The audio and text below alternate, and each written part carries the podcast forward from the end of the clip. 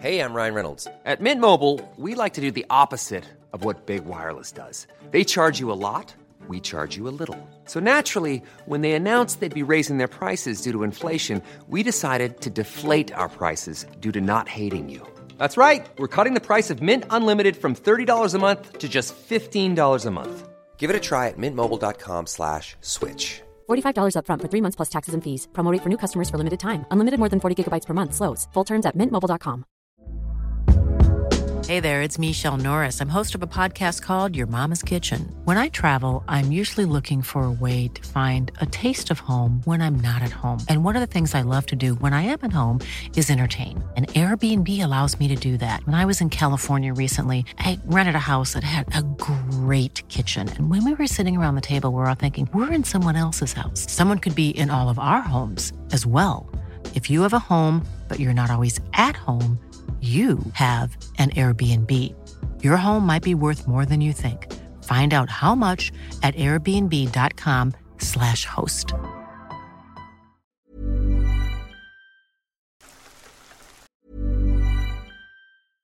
This is Paige, the co-host of Giggly Squad, and I want to tell you about a company that I've been loving, Olive and June. Olive and June gives you everything that you need for a salon quality manicure in one box. And if you break it down, it really comes out to $2 a manicure, which is absolutely insane. It's also so easy to get salon worthy nails at home with Olive and June. The difference between how your nails used to look when you did them yourself and now with the Mani system is a complete game changer. The best thing about Olive and June too is it's a quick dry. Dries in about one minute, lasts for five days, and full coverage in up to one to two coats. Visit oliveandjune.com slash perfect Mani 20 for 20% off your first system. That's oliveandjune.com slash perfect Mani 20 for 20% off your first system.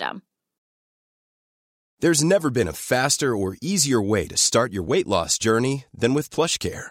PlushCare accepts most insurance plans and gives you online access to board-certified physicians who can prescribe FDA-approved weight loss medications like Wegovy and Zepbound for those who qualify. Take charge of your health and speak with a board-certified physician about a weight loss plan that's right for you. Get started today at plushcare.com slash weight loss. That's plushcare.com slash weight loss. plushcare.com slash weight loss. I'm Sandra, and I'm just the professional your small business was looking for. But you didn't hire me because you didn't use LinkedIn jobs. LinkedIn has professionals you can't find anywhere else, including those who aren't actively looking for a new job but might be open to the perfect role, like me. In a given month, over 70% of LinkedIn users don't visit other leading job sites. So if you're not looking on LinkedIn, you'll miss out on great candidates like Sandra. Start hiring professionals like a professional. Post your free job on linkedin.com/people slash people today.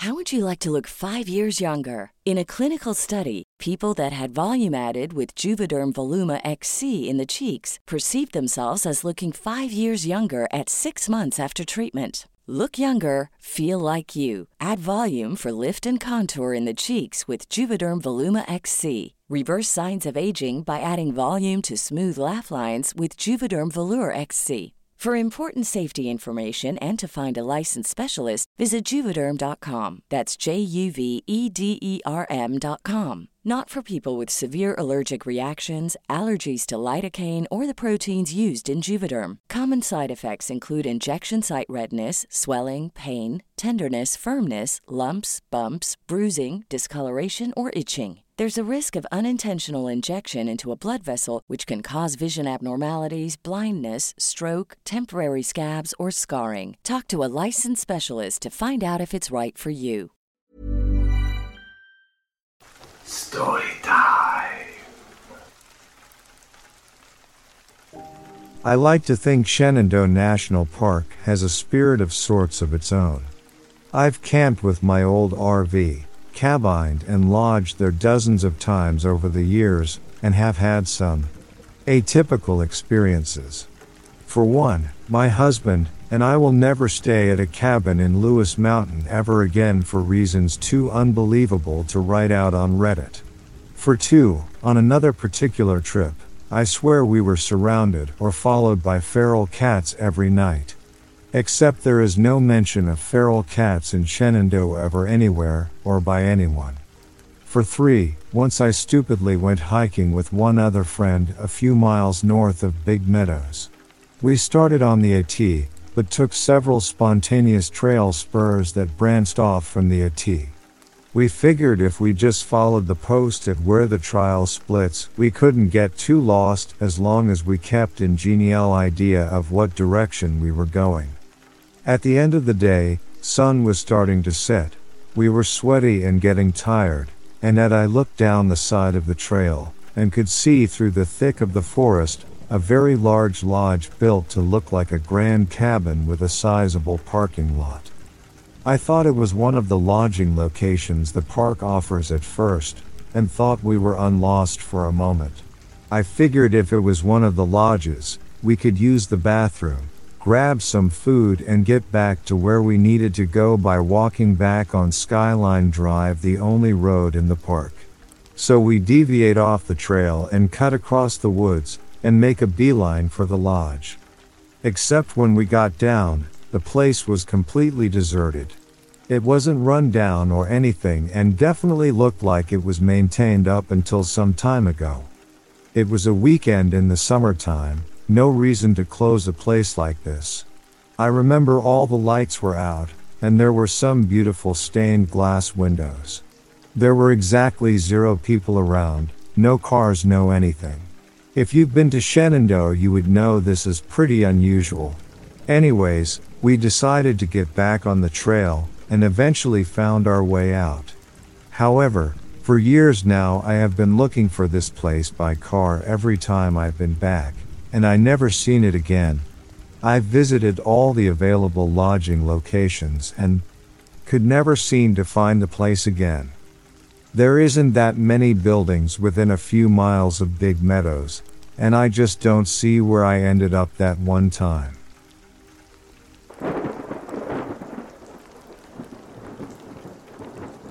More disgusting than anything. Went to Shenandoah National Park in Virginia with a college buddy in my old RV. JMU is super close, so he and I took some camping gear from work and headed up there to catch that Perseid meteor shower. Hiked a good ways in on an out and back trail that ended with a cliff overlooking the Blue Ridge Mountains and was awestruck. I set up my two person tent and he rigged his hammock with a tarp a few yards back, and then we sat on a cliff and watched the stars go by. Here's where life got real for me. We go to bed pretty early that night, and around what I could only guess was 3 a.m., I start hearing tapping sounds all around my tiny tent. Now I knew it wasn't rain or him playing a joke on me, so I started to panic a little. At this point, I've been fully awake or alert for 10 minutes and can still easily hear this tapping. I finally grow a pair and decided turn on my flashlight, and what do I see when looking straight up through the mesh top of this tent? Hundreds and hundreds of centipedes. They were falling like a gentle drizzle all around my tent, and I fled like I was on an of Fear Factor. Long story short, I didn't sleep that night, obviously, but my buddy, who was about 15 feet away, was out like a rock. In the morning, there were dead centipedes everywhere. I'm normally fine with bug or insects, but not swarms. Don't know how we didn't see any centi carcasses the day before, or when setting up camp.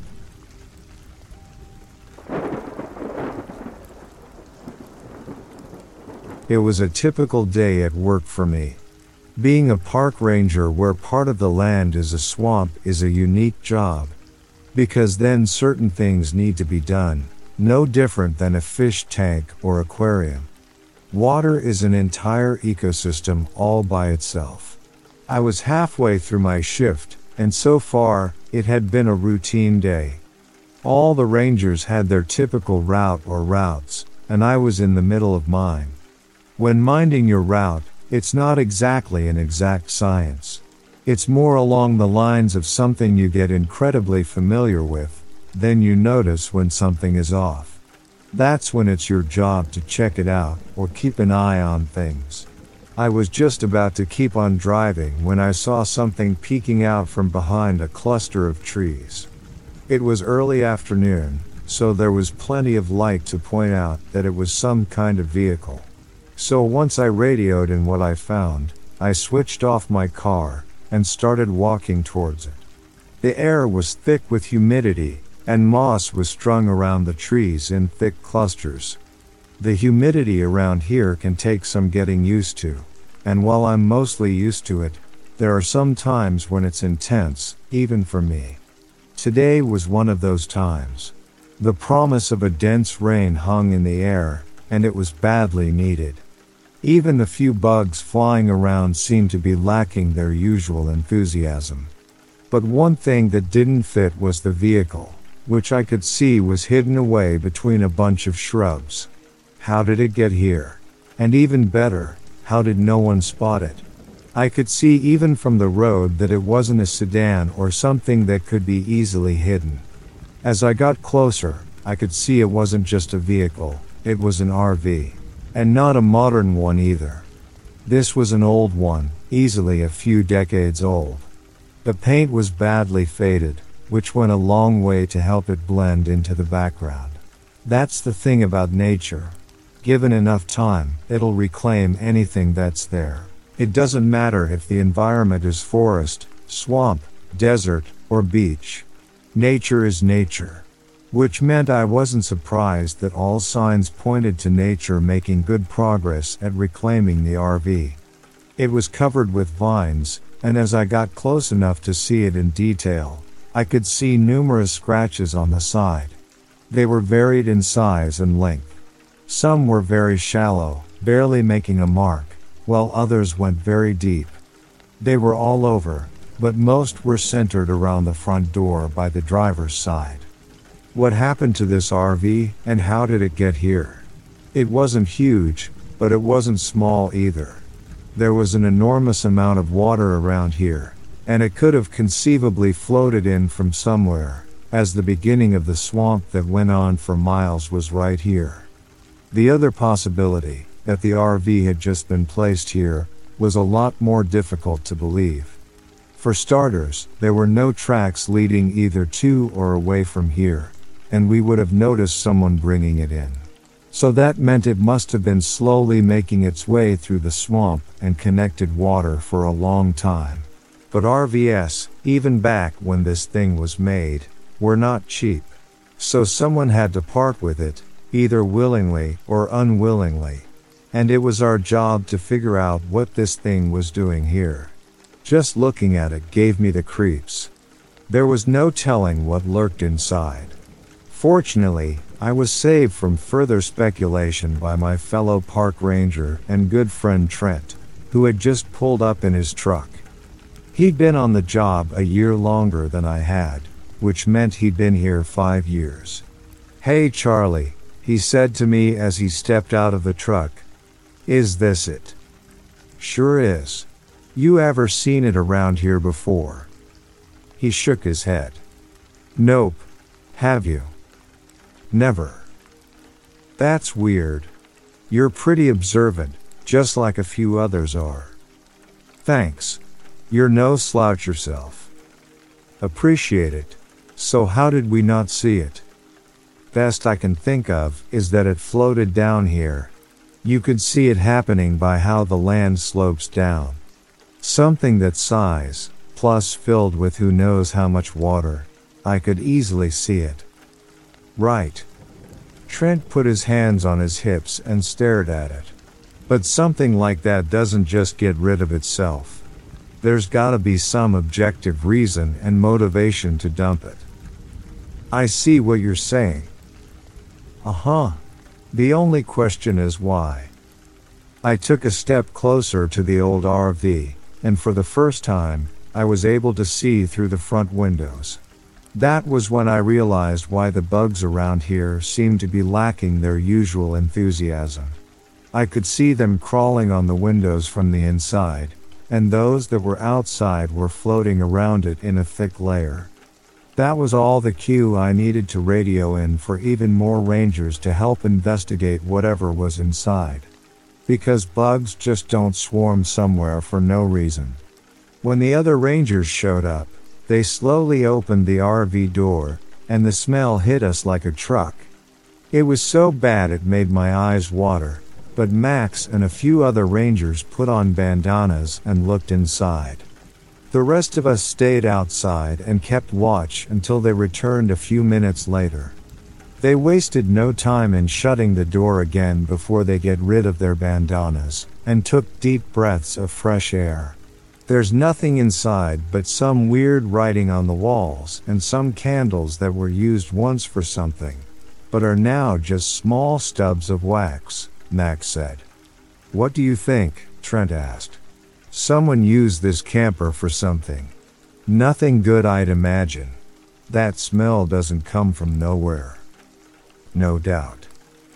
I have no idea what's written inside the camper, but it didn't exactly seem like something pleasant.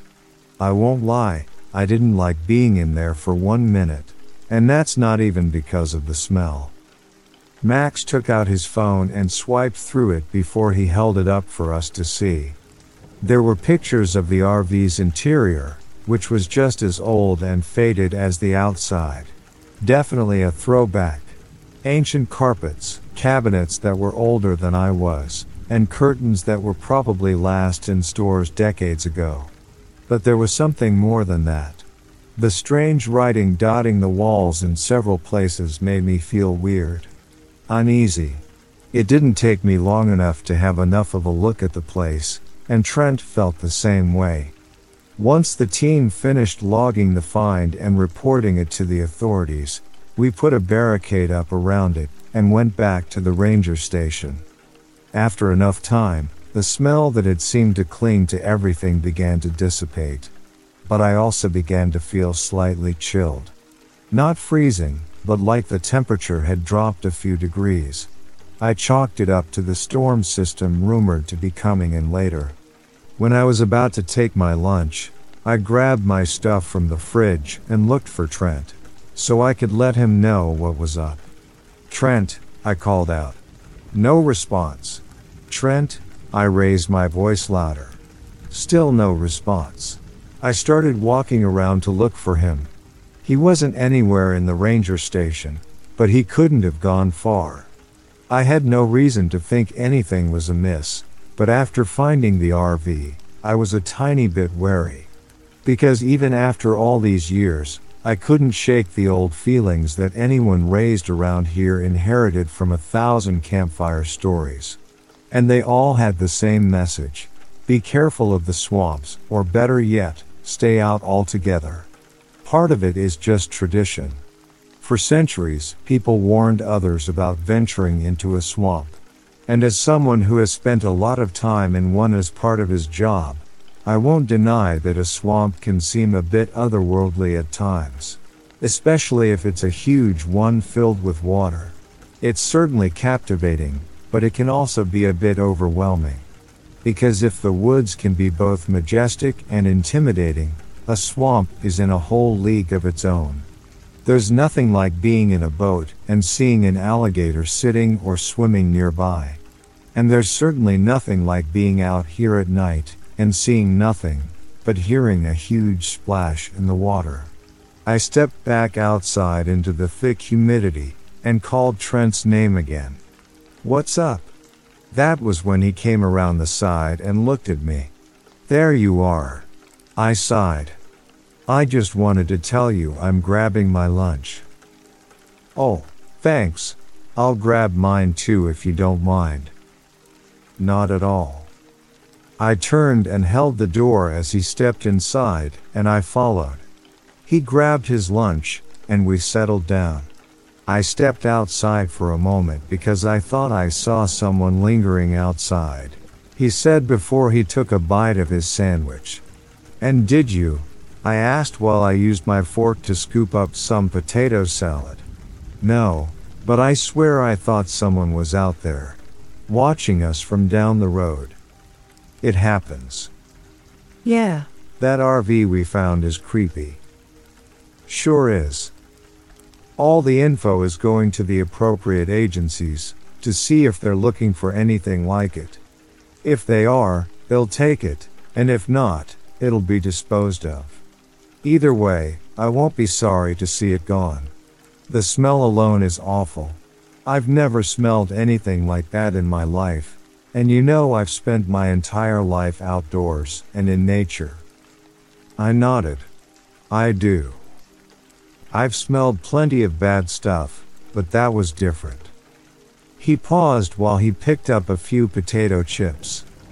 This is gonna sound weird, but I don't feel good after being around it. Not like I feel ill or something, but like I feel off. Know what I mean? Yes. Trent leaned in closer, like he was worried about being overheard. Do you feel the same way? A little bit. I don't disagree that thing was beyond disturbing. Something about it just rubbed me the wrong way. It's all too weird. Exactly.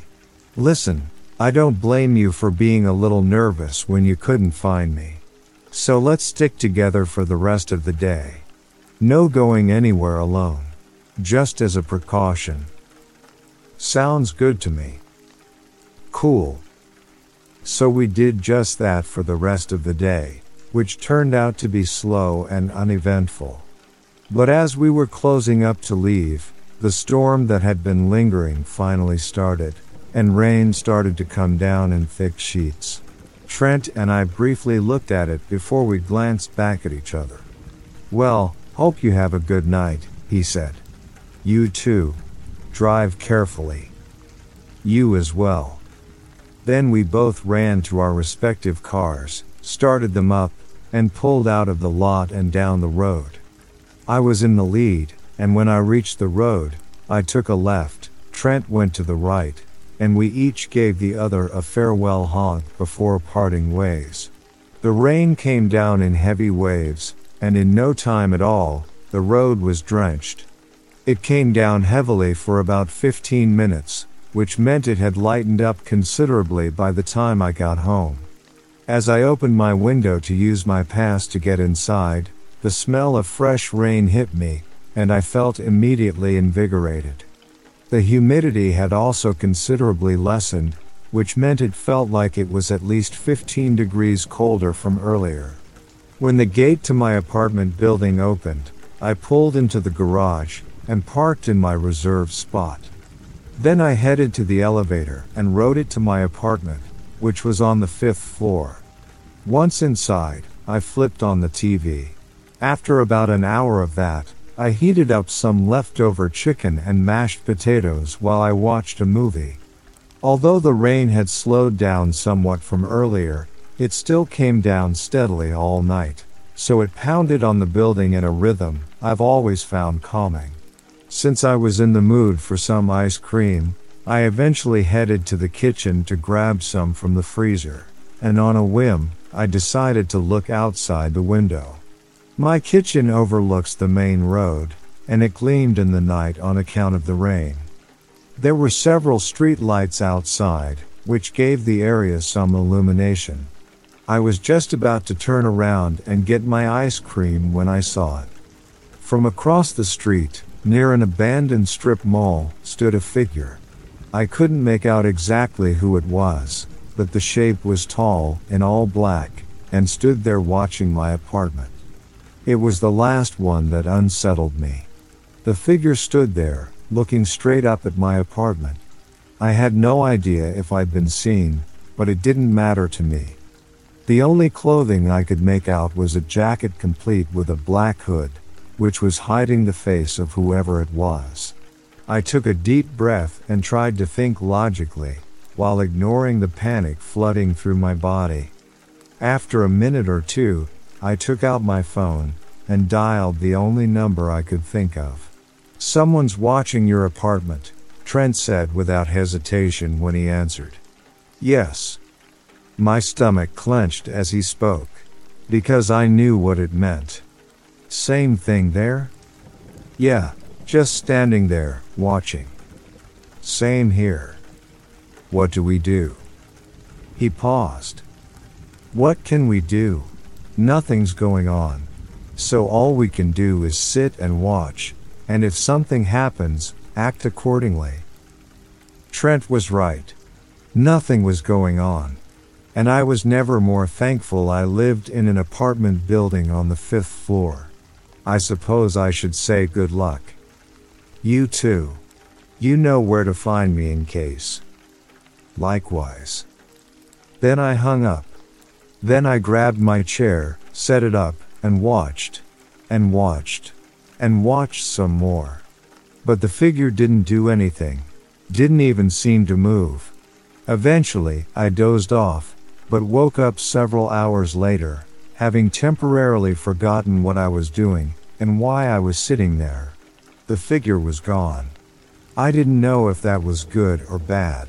So I quickly got up and went to every window to look around. Nothing there either. Then I called Trent. He answered on the second ring. Yeah. Whoever it was is gone. Really? No sign of anything or anyone anywhere. What about you? A semi truck just drove past and blocked everything from view. Give me a moment. Then I heard a sharp intake of breath. Nothing here either. Then I heard him move around, no doubt to check the other windows. Nothing, I asked after a minute.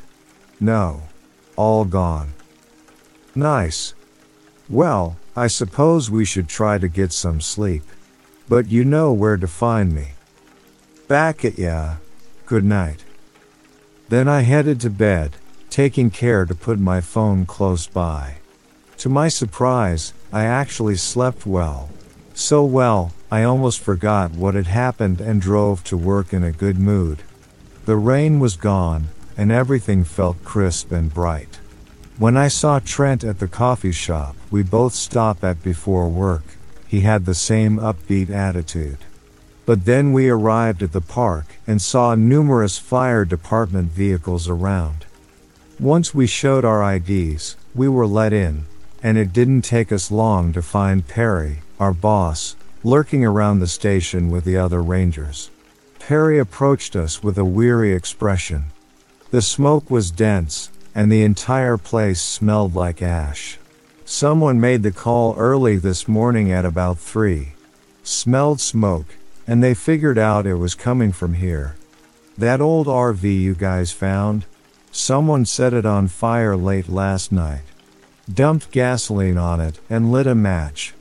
All that's left is a few bits of metal and a lot of ash.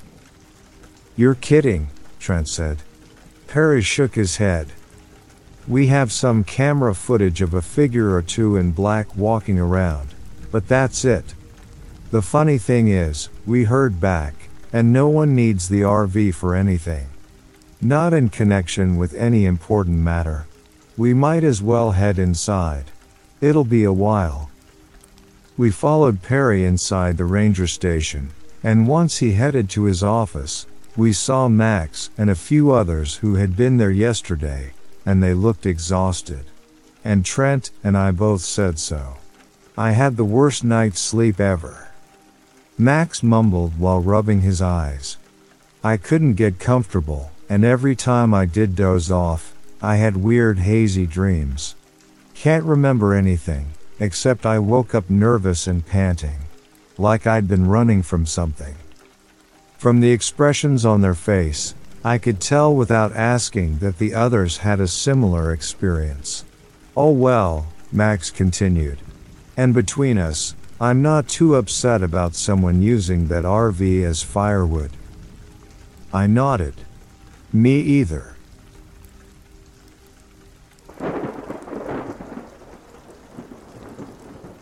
While camping with my Girl Scout troop in a farmhouse, we found that one of the bedrooms was swarming with ladybugs. Cute, seemingly harmless ladybugs. Most of the ceiling was moving with them. The troop leaders insisted it was fine, but while going to sleep in a different room that night, and watching a few bugs trickle into the room gave me vivid flashbacks to a traumatizing dream I had about being swarmed by spiders as a very, very young child. I cannot handle bug swarms to this day. I have no idea how you were able to handle those centipedes. I'd rather take a mountain lion or bear.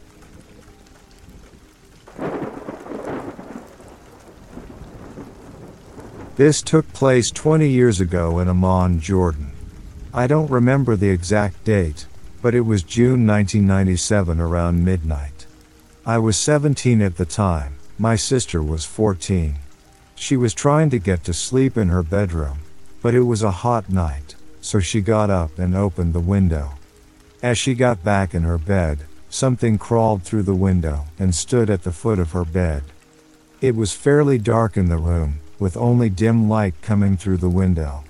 She saw a winged creature almost as tall as the ceiling, dark black with a crest on the top of its head like a pterodactyl. She couldn't make out any facial features or tell the texture of the body other than a slight sheen on the side, the light was hitting it. The most notable feature she noticed was its blazing red eyes as she described them. When she locked eyes with the creature, a feeling of shock, dread, and fear took over her. She wanted to scream, but no sound came out. She couldn't move or look away. She felt the creature tell her to not make a sound in her mind, as if it knew she was trying to scream.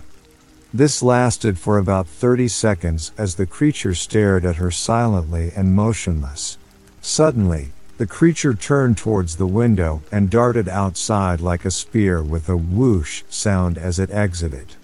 We lived in a fifth story apartment with a 50 foot drop out the window. A few seconds passed, and she let out the most blood curdling scream I have ever heard which made me jump out of bed in my bedroom and dash towards her room. I flipped the light switch on as I burst through her bedroom door to see her sitting up in her bed white as a ghost, shaking and crying. My parents woke up and came running to her room as well.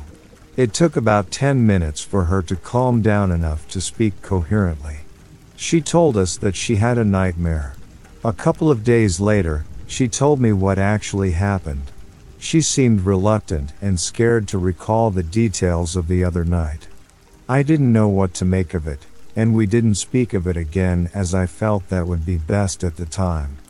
Fast forward 20 years, and I'm reading an article about the Chicago Phantom.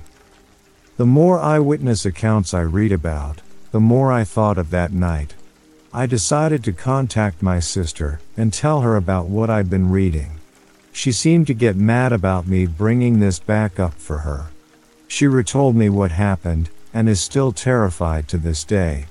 She is angry with me for bringing the memory back to light for her, but I convinced her that the story needs to get out there because of what everyone is seeing in Chicago.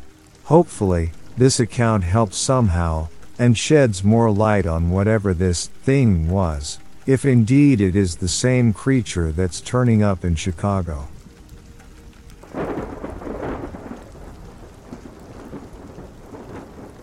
I was driving home. It was the summer of 2005. July correction or annotation appears on screen. Actually, it was the last week of June.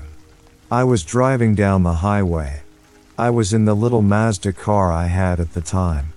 Out of the corner of my eye, on my right, I, through the windshield, saw what looked like a giant black bag or something flying in the sky. I was right about here when I first noticed it points to a spot along the highway as he drives annotation. This is the entrance lane of Highway 12 heading north or east from Walla Walla. I noticed over to my side. I didn't pay any attention because I thought it was a black bag flying around. It was right about over there points to a place over a field. And I looked back at the highway. I was driving. I got up here to the way station annotation. Way station 51. Here's the airport to the left annotation. Walla Walla Airport. The way station is right up here. Right after I got around the corner of this way station, I saw it with my own eyes. It was like humanoid like. It was human. I think it was humanoid because I discovered this thing was filmed in Mexico a month before. As I was going around this corner right here, this is the way station, this way station. I got right here, and I could see it right here up in the sky, so I pulled over right here. I pulled over right by this guardrail. I got out right here. I stopped right here at this guardrail, and it's flying above the wires, going in that direction east to west.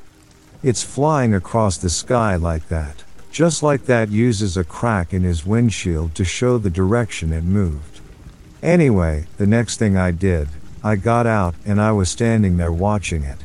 It went across the highway and was going across that field and angled towards that hill back there. See that, way back there in the fog. Points towards a field that one. See how it's higher than the rest of the stuff around it. The next thing I did, I got back on the highway. I raced up here to Sapolil and took a left turn so I could follow it that way. I got around the corner here and took a left turn on Sapolil so I could get in front of it. It was quite the experience. I took a turn right here at Sapolil. I went down the road. As I was driving along here, I got right here and I could see it on my left. It wasn't that far over. It was right over there, oh, about, I'd say, a quarter of a mile, half a mile. Probably about a half a mile. I continued on up the road because he was already to this hump. I'm telling you, he touched that hump of that hill. It glided across the sky and used that hump over there to propel itself. He was heading directly to this silo up here, points toward a silo in a straight line almost. I got right up here in this intersection. This back road intersection. I tell you, there's no traffic out here at all. I got to this little four way intersection right here, and I stopped. I got out of my vehicle.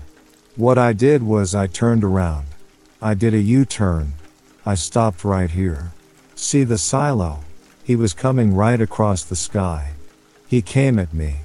After my first stop back there on the highway, I could tell it was floating on some sort of triangular device. It looked like red hippity hops, and I said this before online a dozen times. And I'm not crazy, I know what I saw. Anyway, I got here, I got out of the vehicle here at Sapolil, and he was, I would say, 50 yards away. He got right up to about 50 yards away. I would say he was 20 yards off the ground at the max. And he turned and he started going off at that angle. I tried to follow him. I went down the road that way, but he went behind the trees back there, and he went right up over between those hilltops there. That one and that one points at a hill and some trees. And he disappeared back in there, and mind you, the airport way back over there, so, I don't know, something strange going on around here. I got close enough to see this thing, and I watched a lot of the Patterson film, and I watched a lot of Sasquatch films, and I know what I saw. And you know what? I think it's military because I saw a cinch like seam on his leg that made it appear like he was wearing boots. Some of the details I forgot to tell is when I stopped on the street. It had something hanging from the side that I thought was a dead dog. When I reached Sapolil and Smith Road, I was pretty confident it was a small dog. It was a dead dog hanging on a rope about three or four feet long. It craned its head at me when it turned and floated across the sky away from me. It turned its head like an owl. I mean, its head stayed fixated on me as its body turned. I saw plenty of hair. I saw its face.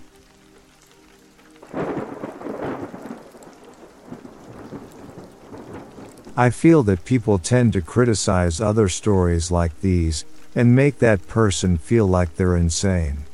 Regardless of that, Here's my story. On the night of May 18, Planning for your next trip? Elevate your travel style with Quince. Quince has all the jet setting essentials you'll want for your next getaway, like European linen, premium luggage options, buttery soft Italian leather bags, and so much more. And is all priced at 50 to 80% less than similar brands. Plus, Quince only works with factories that use safe and ethical manufacturing practices. Pack your bags with high-quality essentials you'll be wearing for vacations to come with Quince. Go to quince.com slash pack for free shipping and 365-day returns. 2016. I was playing a popular online console game called Call of Duty Black Ops 3. I am an avid gamer and tend to lose time when playing this game. During the wait between matches, I would watch random YouTube videos that popped up in the recommended section on the side of the screen. I'm sure many of you have had this happen to you, but somehow I ended up in the section about space, time travel, and aliens. Some of the videos questioned the origins of humanity, if UFOs were real, and the different types of aliens that have visited Earth. After spending a few hours on the game and watching these videos, I looked at one of my monitor screens to check the time and noticed it was past midnight somewhere around 1 am. I don't remember specifically. I decided it was pretty late and needed to get some sleep. So, I turned off the console and hopped in bed. For some reason, I could not get comfortable lying in bed normally. So I pretty much slept upside down, meaning feet to the headboard, head to the foot of the bed. I know, strange, but it worked and I fell asleep. Now, this next part is important to the scenery of the room. If I could draw a picture and upload it, I would. But I don't believe that to be an option on this specific site. I have a pretty nerdy gaming setup. I've always been into video games since I was a kid and friends of mine today say that I am an undercover nerd because of all the electronics I have. My setup consists of three monitors, a custom built PC, all the bells and whistles for live streaming video games, etc. Most nights I don't turn my monitors off, because when the computer goes into sleep mode, the monitors just go black. You may be asking why I'm even typing all this out, but trust me, it becomes relevant to the rest of the event, which I'll get into now. So here I am starting to get really tired and my eyes begin to close. I don't remember going to sleep, but I do remember waking up. I woke up to the strangest feeling. I thought I was having a nightmare, and remembered that if you know you're dreaming, then you're not dreaming anymore. I was awake, very awake, and I could not move my body, my head was faced towards my nerdy gaming setup, and all three of my monitors were doing that hazy, static, white and gray projection that everyone's seen in scary films. The weird part is that they have never done that before, ever. The light emitted from the monitors was so bright that I did not notice what was standing next to me at first. I have a king size bed on a frame that puts the mattress pretty high. This thing was at about eye level with me, so it had to have been about four feet tall. As I said, I could not move my body at all during this entire time. I could, however, move my eyes. I tried my hardest to turn my head, make a noise, and scream, but nothing would come out. I was paralyzed looking at this thing that got even more terrifying by the second. I started panicking and began convulsing violently because I didn't know what was happening. I could see this thing looking right into my eyes with its huge, dark, glossy black ovals as eyes, and skin that seemed almost lizard and really dark gray color. Eventually, I just blacked out after staring at this thing for a few very long seconds.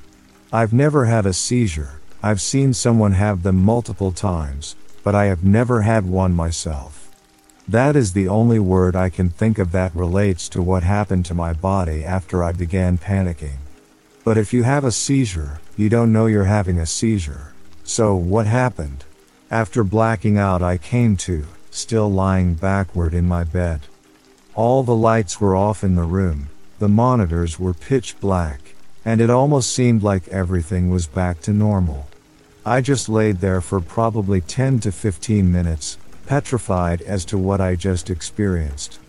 After slowly getting the courage to get out of bed and tactically checked my apartment for intruders, I sat down at my computer and looked at the time. I don't recall the exact time I got into bed, but I do recall the time difference between when I got into bed and when I got out of bed after the whole experience. The difference in time was only 30 minutes.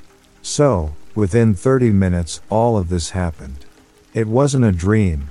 It was as real as I've ever seen anything in my life. I made an attempt at drawing what I had seen before my eyes, which is attached to this post. I told this story to my mother, and surprisingly, she believed me. Just so you know, I am 23, a combat veteran, and I don't scare easily. This is my attempt at letting you all know that I have been in pretty stressful situations, and not turned into a wimp like I did on this night. To be honest, I quite enjoy scary movies, I find them kind of funny.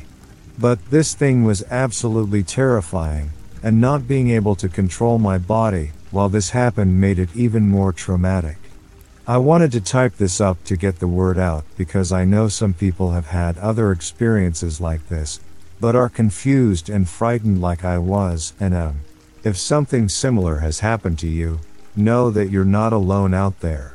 I was a skeptic about this type of thing beforehand, and I believe that is the smartest way to go about life until you are certain something is real with personal experience.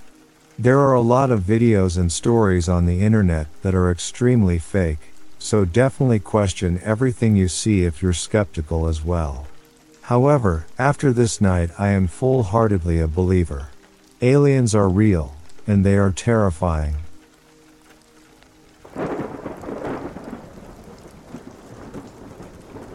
I'm a truck driver, and I was heading east on I 80 up through to Illinois. I had stayed the night, well, the afternoon in Des Moines, Iowa to get some sleep. I got a fresh 8 hours of sleep, and I had just got on the road. It was about dusk, and the sun was just about to set. I was driving, and I saw a figure just ahead of me on I 80, and it was right on the side of the road. When I say right on the side of the road, I don't mean in the grass. Its toes were right on the white line. I slowed down a little bit to kind of see what was going on there and maybe avoid it. When I got about 50 yards from it, I got down to about 50 miles per hour, and I could see it clearly. I had my brights on and everything. It was a man. Well, it looked like a man about maybe 5 foot 9 or 5 foot 10. Couldn't have been more than a hundred pounds soaking wet. And when I got up to him, he looked at me, and I kid you not, he had no eyes, no mouth, no nostrils. There was no orifice on his face. He was pale white.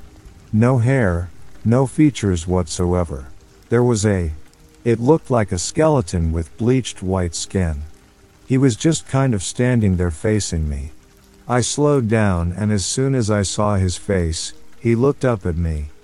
Boy, I flipped the hammer down from Illinois all the way to Chicago. I never looked back. My blood ran cold. My hair stood up. It was one of the most disturbing things I've ever seen in my life.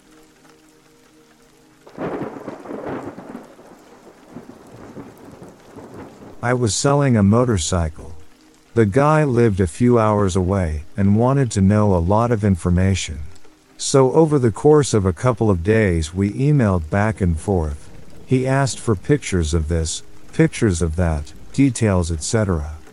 Then we spent another day negotiating a price via email. Finally he made an acceptable offer, and I emailed that it was good. Then I never heard from him again. Two days went by, and I emailed asking when he wanted to come get it. His reply was, Oh, I don't have that much money.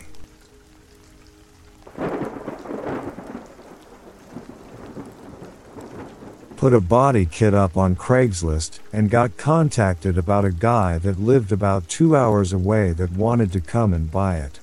I was working night shift at a bowling alley at the time, he called me about 6 p.m. on a Saturday night that he was almost in town to pick it up.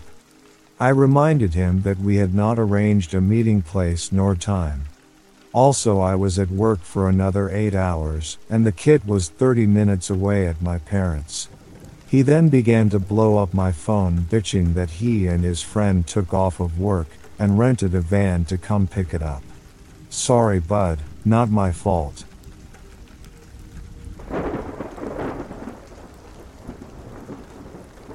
The closest I have was when I was selling a 97 Corvette on Craigslist in 2012.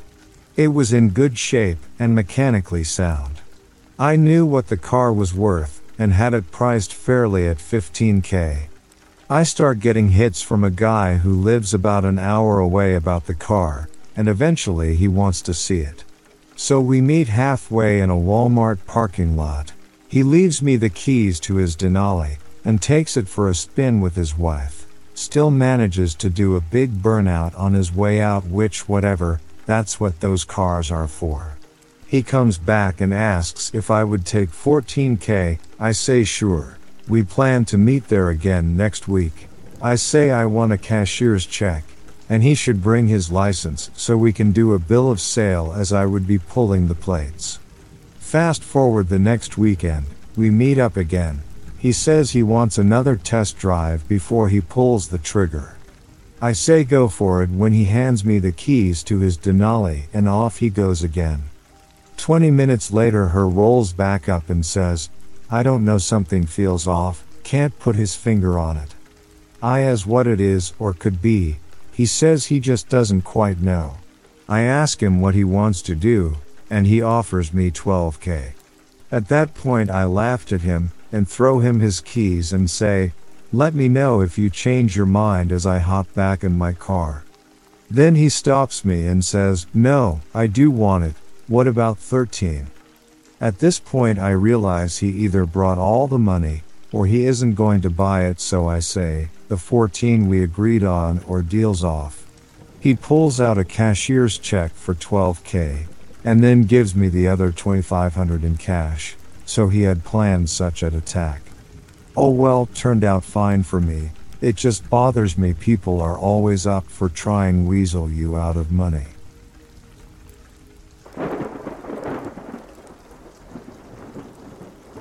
Sold an iPhone on about three years ago and met the buyer in a grocery store parking lot.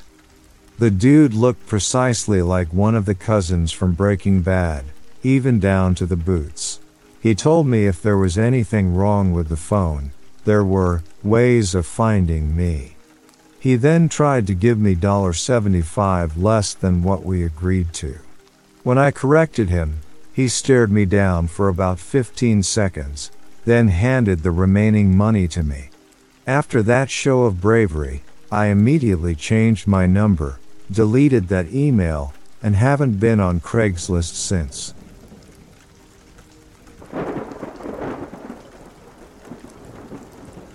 I'm currently on vacation in northern Maine, at some family's houses near Moosehead Lake. Earlier this morning, I was walking along the edge of the lake and saw a large animal.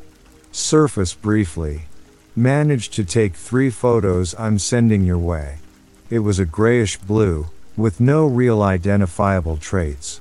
Skin looked smooth, and had some lighter stripes. At least two of them, right next to each other. That surfacing was really short, and then they disappeared.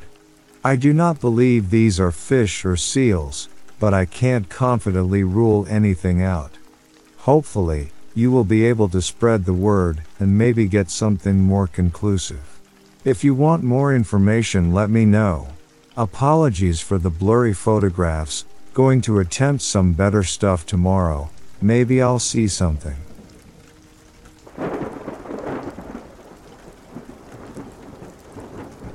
I lived in Germany as a kid in the 70s. As we lived on a US military base, Two of our favorite places to hang out were the MP Guard Shack near base housing and the gorgeous German woods. Gen X feral children pretty much saw as much beauty as strange.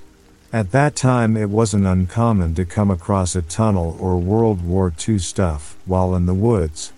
The one thing that stands out was seeing a person from a US military wanted poster in the woods just behind the base. We had seen the poster in the MP shack and recognized him immediately. At first they didn't take us seriously because we were kids.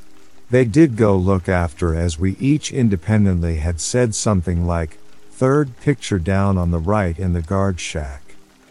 There was a group declared a terrorist organization operating in the area at that time known to engage in bombings, kidnappings, and political assassination.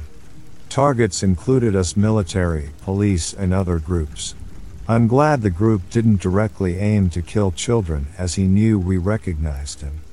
He went one way, we went the other. Never found him. So not as fascinating as some of the stories on here, but very real the same.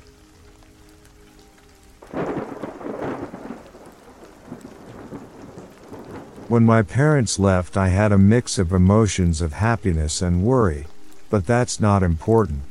It was around 10 p.m. at night, and I had gone downstairs to feed my dog, and I realized my back door was wide open.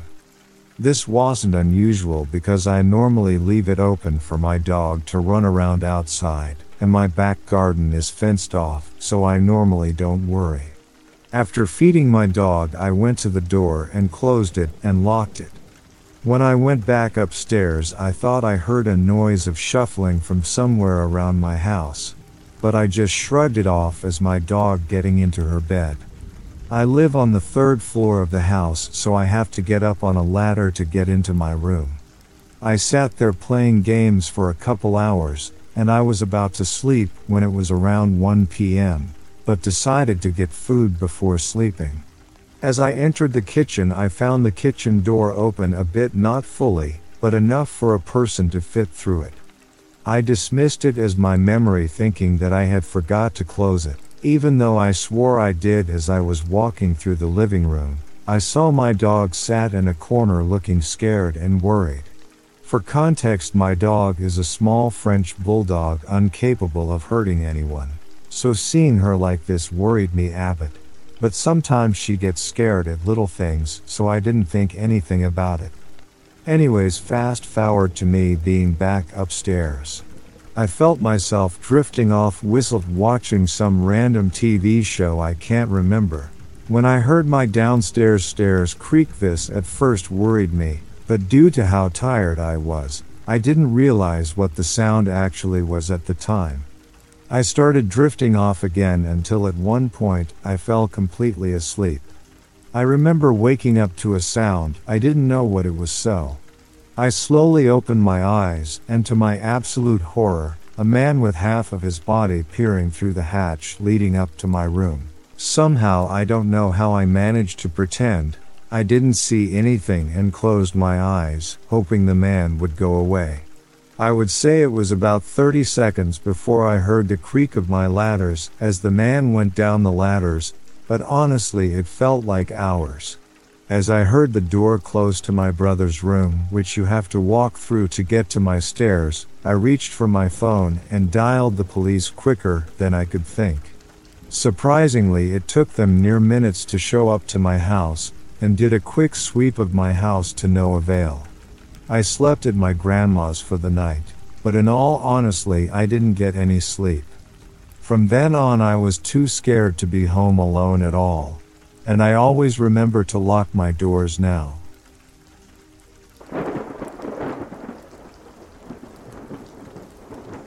Not the middle of nowhere, but I remember I was in maybe fourth grade. Could have been a little older and my friend and I were talking about how much we wanted Da Ouija board. We were on a horror movie kick. I was spending a lot of weekends sleeping over her house and watching B-list horror movies lol. Well after our talk about wanting a Ouija board, we decided to walk yo my house which is several blocks away 15 minutes walk. A few blocks from my house, there was a pile of garbage outside this business, and right on top, opened up, out of the box, there was an old Ouija board. No joke, it was the craziest thing.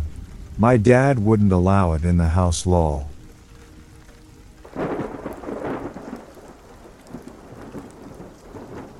I was 17 years old, left alone from Thursday to Sunday with our family's dog who was pretty small and starting to have trouble climbing stairs in his old age.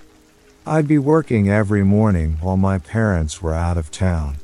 Came home from my shift on Friday, and everything about the kitchen table was a mess. Napkins were taken out of the holder, all of the mail was thrown on the floor, salt and pepper shaker on the other side of the kitchen but together, and one of the chairs pulled far away from the table. Our dog's never done anything like this, and I'd be especially surprised if he was even capable of climbing on top of the table. I reset it all. Saturday, I come back to find the exact same configuration. Don't have the pictures anymore, but every detail was just as I found it the day before. Pretty much the entire night, I'm convinced there's gonna be a ghost coming to get me, and I sleep horribly and barely rest for work on Sunday.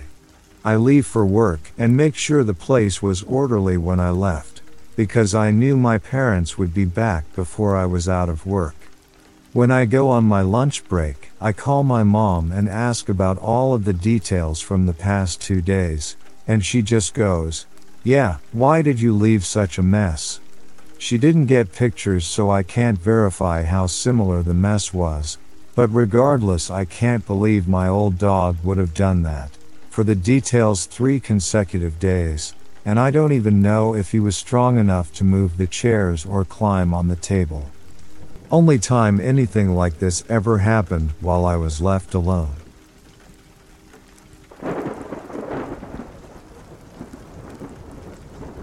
Creepiest thing I ever saw in the woods hands down wasn't in the middle of nowhere, but behind our house on Durfee Avenue across from Legg Lake in California. As the map in the link shows, this was hardly the deep wilderness, but our backyard ended in a cliff overlooking the Whittier Narrows Natural Area, a small national park. There we would see deer, coyotes that the park rangers denied existed, lol coyotes are everywhere in LA County, and red-tailed hawks all the time. My sisters and I would go walking in the park occasionally looking for wildlife and birds. One day we followed a deer trail to a clearing covered in torn bloody clothes. Saw no body parts, but there were blood covered and shredded woman's underclothes and blouses. We got out of there in S.A.P. and told the rangers, but they refused to believe a bunch of kids. I thought a bear might have been responsible, but my mom thought it more likely the work of the, the Skid Row stabber who was in the papers at the time.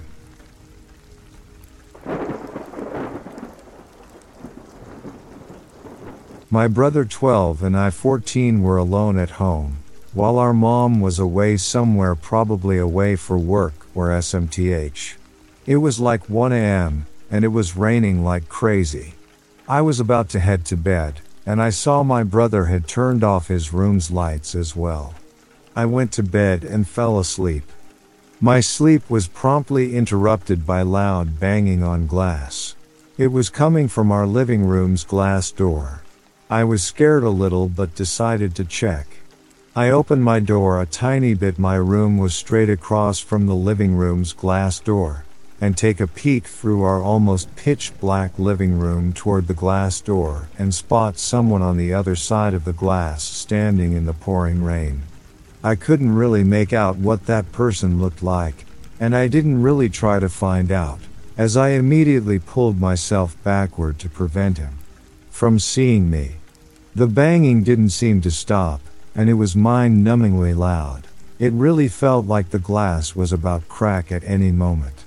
I got on my knees and hands and tried to crouch toward my brother's room checking if he's okay. There were some chairs in the line of sight towards the floor, so while crouching it would have been hard to spot me. I got to my brother's room and opened it. He was terrified sitting in his bed in the corner of the room. And just as I was about to grab the phone and call the police, the banging stopped. I decided not to call because I am introverted AF, and I honestly was just really tired, so I went to sleep. To this day, I do not know who that was.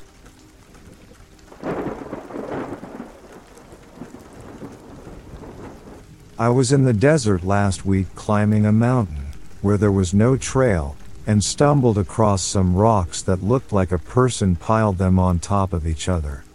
The first thing I thought was that it looked like someone buried a body there. Not even five seconds later, I looked over and saw a very large bone that looked like it belonged to an arm or a leg. I took a photo and saved the coordinates. I told a few people who work in ecology, but they were going back and forth on whether it was human or bighorn sheep. Bighorn sheep are in the area. They finally decided on sheep, but it still kind of freaks me out.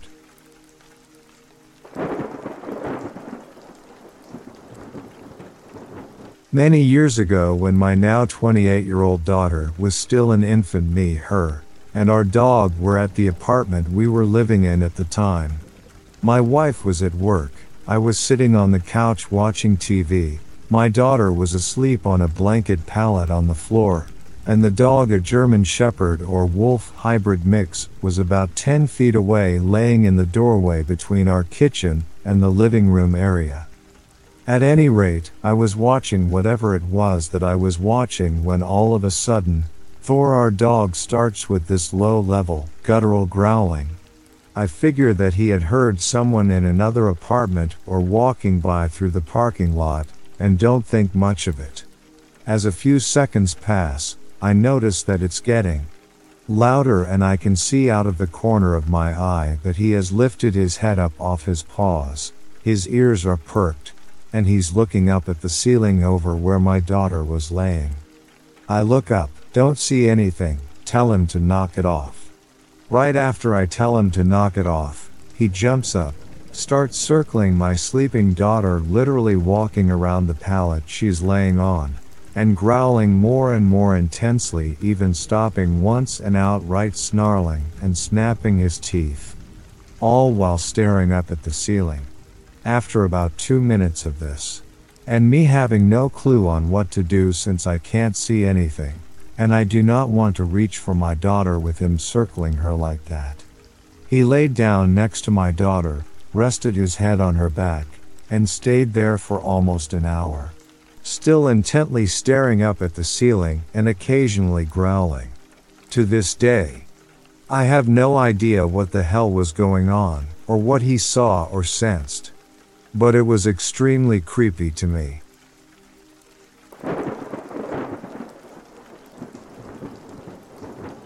I'm not sure this post belongs here, or if it's better suited for the glitch sub, but I keep thinking about it, and it was just so weird. I chose hypnagogic as flair, but it's probably properly hypnopompic. Yesterday morning, I woke up around 7:45 a.m. to my cell phone ringing. I didn't bother to answer, because for the last two weeks I have been getting spam calls early in the morning from an unknown number.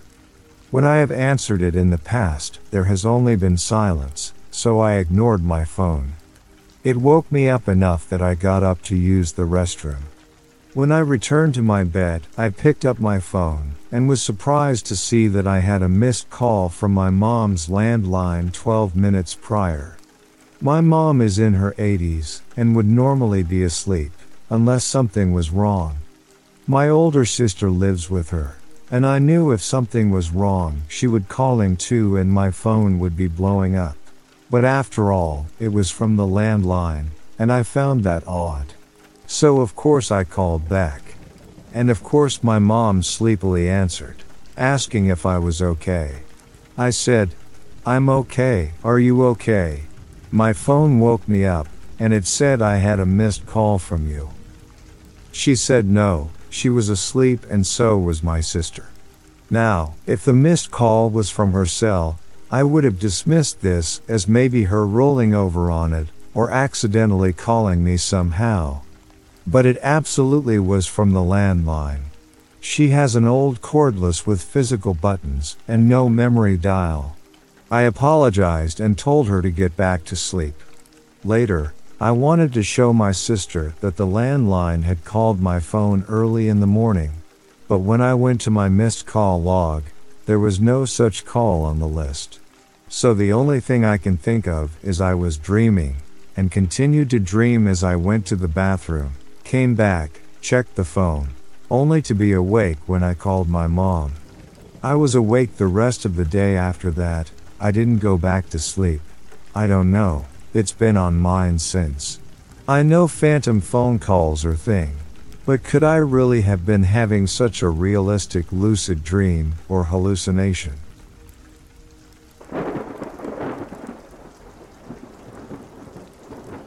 Me and two of my cousins found a girl's clothes back in the woods in Akron, Ohio when I was little, right off of East Market on Massillon Road in Ellet, by this small dam that people used to swim in. Some random tissues and stuff like that were laying around too. A purple and white Arizona jean shirt, and the rest of her clothes. All of them. We were nine or ten, and the clothes looked like she was probably around our age. That was the worst feeling. We didn't even talk that much, it just got really awkward and kept walking. Later into my teens, people used to tell some pretty crazy stories about those woods, and a lot of it was supported by things we would find back there wandering around little campsites, and just a bunch of really bizarre shit.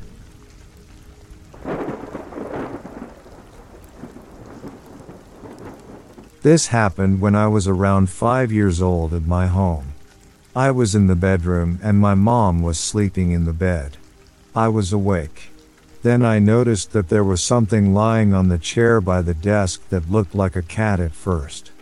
By the way, at the moment our family had a cat and a dog, and I remember seeing both of them in the room. It was a one bedroom apartment, so don't be surprised that we all were in this room at once. When I approached the chair to see what kind of cat it was, I saw that it was a weird creature, or an entity with a body of a cat, and a head in the form of a pumpkin. As most little children, I didn't feel fear, but rather interest. I decided to pet it. But when I tried to do so, the creature who had been sleeping prior to this moment suddenly hissed at me, which scared me. So after I removed my hand, it went back to sleep. The cat and the dog were minding their own view signs, not noticing anything strange. For many years I had been sure that it was not a dream, and told this story to my friends when we had conversations about paranormal situations we encountered in our lives. But as I grew older, the feeling they, this was absolutely real faded away, and I started questioning this experience, assuming that it was just a vivid dream of a child. But several years ago, I stumbled upon a post in a group of our country's local social network that described the very same creature. I was astonished. Unfortunately, I can't find this post now to reread it. Later, I came back to this memory several times and tried to Google it, but never found any other accounts. Also, this took place in Russia in the early 2000s where there was no Halloween culture with all this pumpkin stuff. But I admit that I can still see such an imagery in an American movie, and just forget about it. Interestingly enough, when you Google, a cat with a pumpkin head, there are plenty of images of this kind. I think the one that I saw looked more natural. I mean, the pumpkin didn't have cut out holes, and the head was a part of the body, not just something worn on the head. Have anyone heard of or encountered a creature like the one I described? I am rather skeptical to this story, but would be interested in hearing more if anyone has something to tell.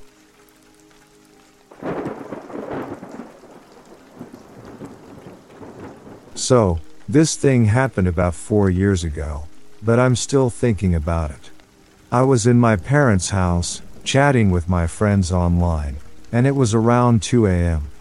I decided to go to the bathroom, but the moment I sat down on the toilet, I heard three loud knocks on the door. I didn't say anything because I assumed if it's any of my family members, they can wait until I get out. After that, I heard some noises from the living room nearby, which sounded a lot like someone grabbing something from the table. So, I was pretty sure it was my dad who knocked, and now he's waiting for me to come out in the living room. I left the bathroom to an empty living room, and then I saw that all the family members were deeply sleeping. I asked them the next day if they knocked on the door, and they said no. Any ideas about what happened? I'm not the biggest believer in the paranormal, but this experience is something unexplainable to me.